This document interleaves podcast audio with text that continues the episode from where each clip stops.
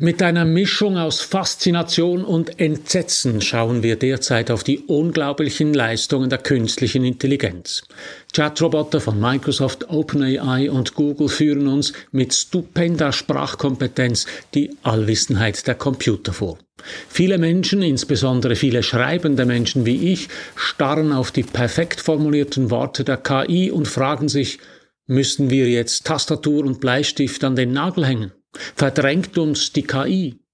Ich glaube, das ist ein Missverständnis, denn das Menschliche in Texten steckt nicht in den Zeichen und den Zeilen, sondern dazwischen.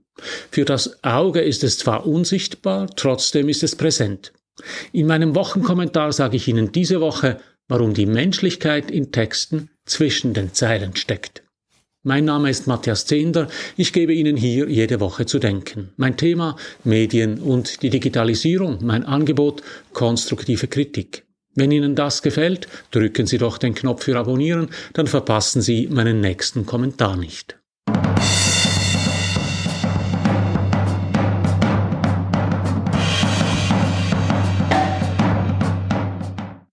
Ich habe einen neuen Freund. Er heißt Bing, er lebt im Browserprogramm von Microsoft und hat unendlich viel Geduld. Tag und Nacht beantwortet er, oder ist es eine Sie, unermüdlich meine Fragen.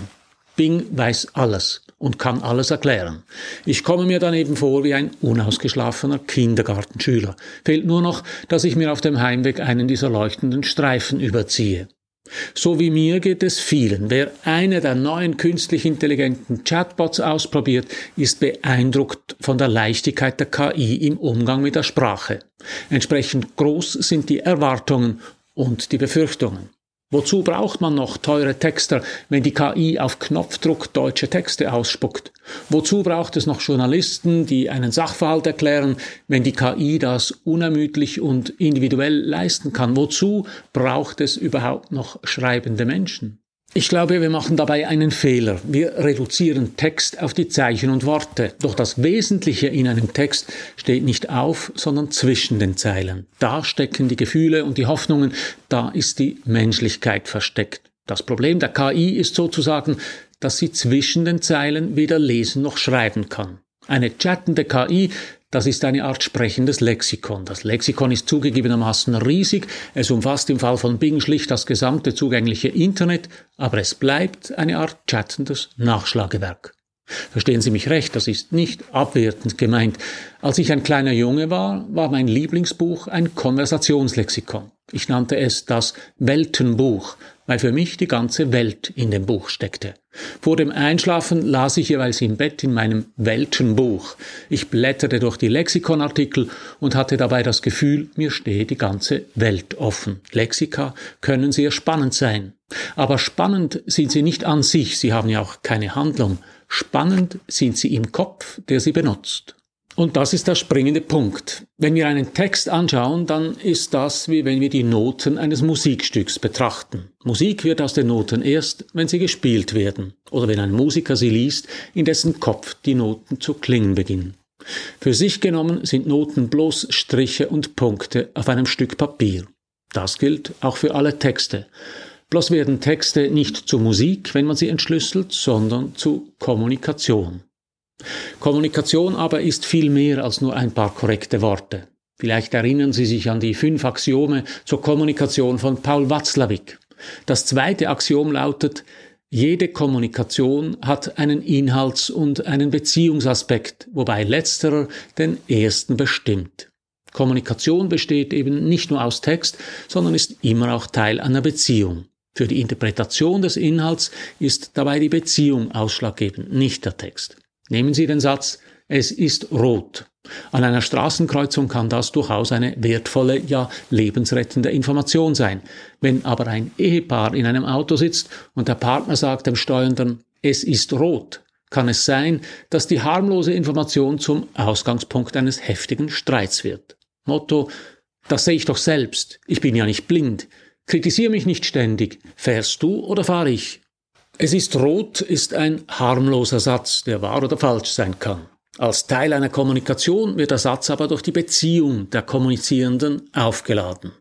Dabei geht es nie nur um Informationsaustausch. Menschen kommunizieren nicht nur mit Worten, sondern auch mit Gesten, mit der Körperhaltung, ja mit dem Geruch. Beide Kommunizierenden haben Absichten und sie unterschieben dem Gegenüber Absichten. Menschen interpretieren ihr Gegenüber. Deshalb sagt Paul Watzlawick in seinem ersten Axiom, man kann nicht nicht kommunizieren. Kommunikation ist menschliches Verhalten in Worten, Gesten, Haltung, Taten. Nun kann man sich aber nicht nicht verhalten, auch wenn ich bockstill stehe und nichts sage, verhalte ich mich. Deshalb kann man nicht nicht kommunizieren. Es ist nicht etwa so, dass Gesten eine minderwertige Form der Kommunikation wären. Michael Tomasello schreibt in seinem Buch über die Ursprünge der menschlichen Kommunikation, dass am Anfang nicht das Wort, sondern die Geste gewesen sei. Er argumentiert, dass Menschen eine einzigartige Fähigkeit haben, die mentalen Zustände anderer zu verstehen und zu teilen und dass diese Fähigkeit die Grundlage für kooperative Kommunikation bildet. Die Menschen sind darauf trainiert, ihr Gegenüber zu lesen und seine Absichten zu erraten.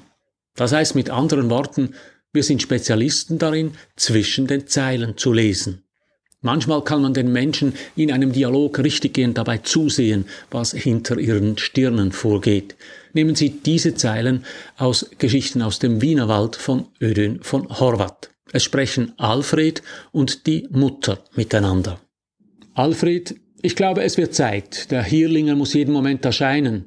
Es ist auch noch eine Dame dabei. Die Mutter. Was ist das für eine Dame? Alfred, eine ältere Dame. Die Mutter. Wie alt? Alfred, so mittel. Die Mutter. Hat sie Geld?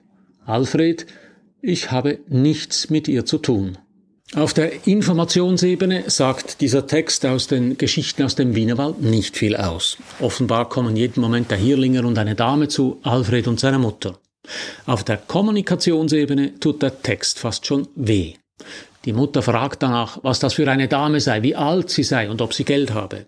Wir können richtig zusehen, wie es hinter ihrer Stirne rattert und sie herauszufinden versucht, was es mit dieser Dame auf sich hat. Hat Alfred mit der Dame zu tun? Wäre sie eine gute Partie. Das alles sagt sie nicht, es bleibt zwischen den Zeilen verborgen. Die Fragen der Mutter lassen aber auf ihre Vermutungen über Alfreds Absichten und auf ihre eigenen Absichten schließen.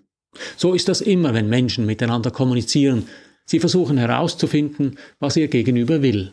Sie unterschieben sich gegenseitig Absichten und interpretieren das Gesagte weit über die bloßen Wörter hinaus.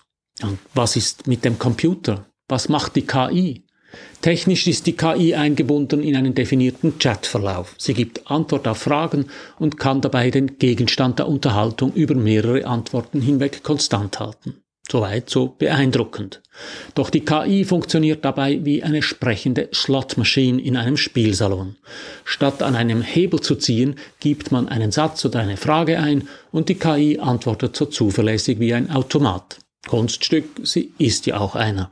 So wie die Slotmaschine Kirschen, Zitronen oder Sterne anzeigt, spuckt die KI Wörter und Sätze aus. Oder, um es mit John R. Searle zu sagen, was die KI absondert, ist zwar Sprache, aber es entsteht dabei keine sprachliche Handlung, kein Sprechakt. Searle sagt, die Sprache bestehe nicht nur aus der oberflächlichen Äußerung, also den Lauten, den Buchstaben und den Wörtern. Es ist das, was die KI macht, wenn sie Text produziert. Für Searle kommen aber wesentliche weitere Handlungen dazu. Da ist zunächst das, was Searle den propositionalen Akt nennt. Die Wörter, die wir verwenden, beziehen sich auf Gegenstände in der Welt, auf Vorstellungen oder Ideen. Das ist die Bedeutungsebene der Sprache. Sie ist der KI nicht zugänglich. Vor allem aber äußern wir nicht einfach Text, wenn wir sprechen oder schreiben. Wir Menschen handeln damit auch. Wenn ich an der Straßenkreuzung sage, stell den Motor ab, dann fordere ich die Fahrerin oder den Fahrer auf, den Motor abzustellen. Ich handle mit Sprache. Bei einer Aufforderung ist das besonders deutlich, aber auch die Bemerkung, es ist rot, ist eine sprachliche Handlung. Vielleicht will ich damit sagen, tritt auf die Bremse oder blöd, schon wieder rot, ich habe Mitleid mit dir. Meine Partnerin am Steuer wird, je nach Beziehung und Situation, den Satz als entsprechende Handlung interpretieren. Bei der KI ist das anders. Sie spuckt nur Wörter aus. Das ist beeindruckend, aber es ist keine Handlung damit verbunden. Selbst dann nicht, wenn die KI dieselben Wörter verwendet wie ein Mensch. Die KI ist deshalb so weit von Kommunikation weg wie ein Telefonbuch von einem Krimi. Auch wenn im Telefonbuch alle Personen vorkommen, es fehlt die Handlung. Bei der Kommunikation kommt es also gar nicht so sehr auf den Text an. Entscheidend ist die Beziehung der Kommunizierenden, ihre Absichten oder die Absichten, die sie dem Gegenüber unterstellen. Dinge, die sich nicht in den Wörtern selbst äußern, sondern zum Beispiel in der Art und Weise, wie sie gesagt werden, von wem und wem. Das heißt, das Wesentliche ist in der Kommunikation unsichtbar. Das, was den Menschen ausmacht, steckt zwischen den Zeilen. Im Umgang mit der KI sind wir viel zu sehr auf die perfekt abgesonderten Zeichen fixiert.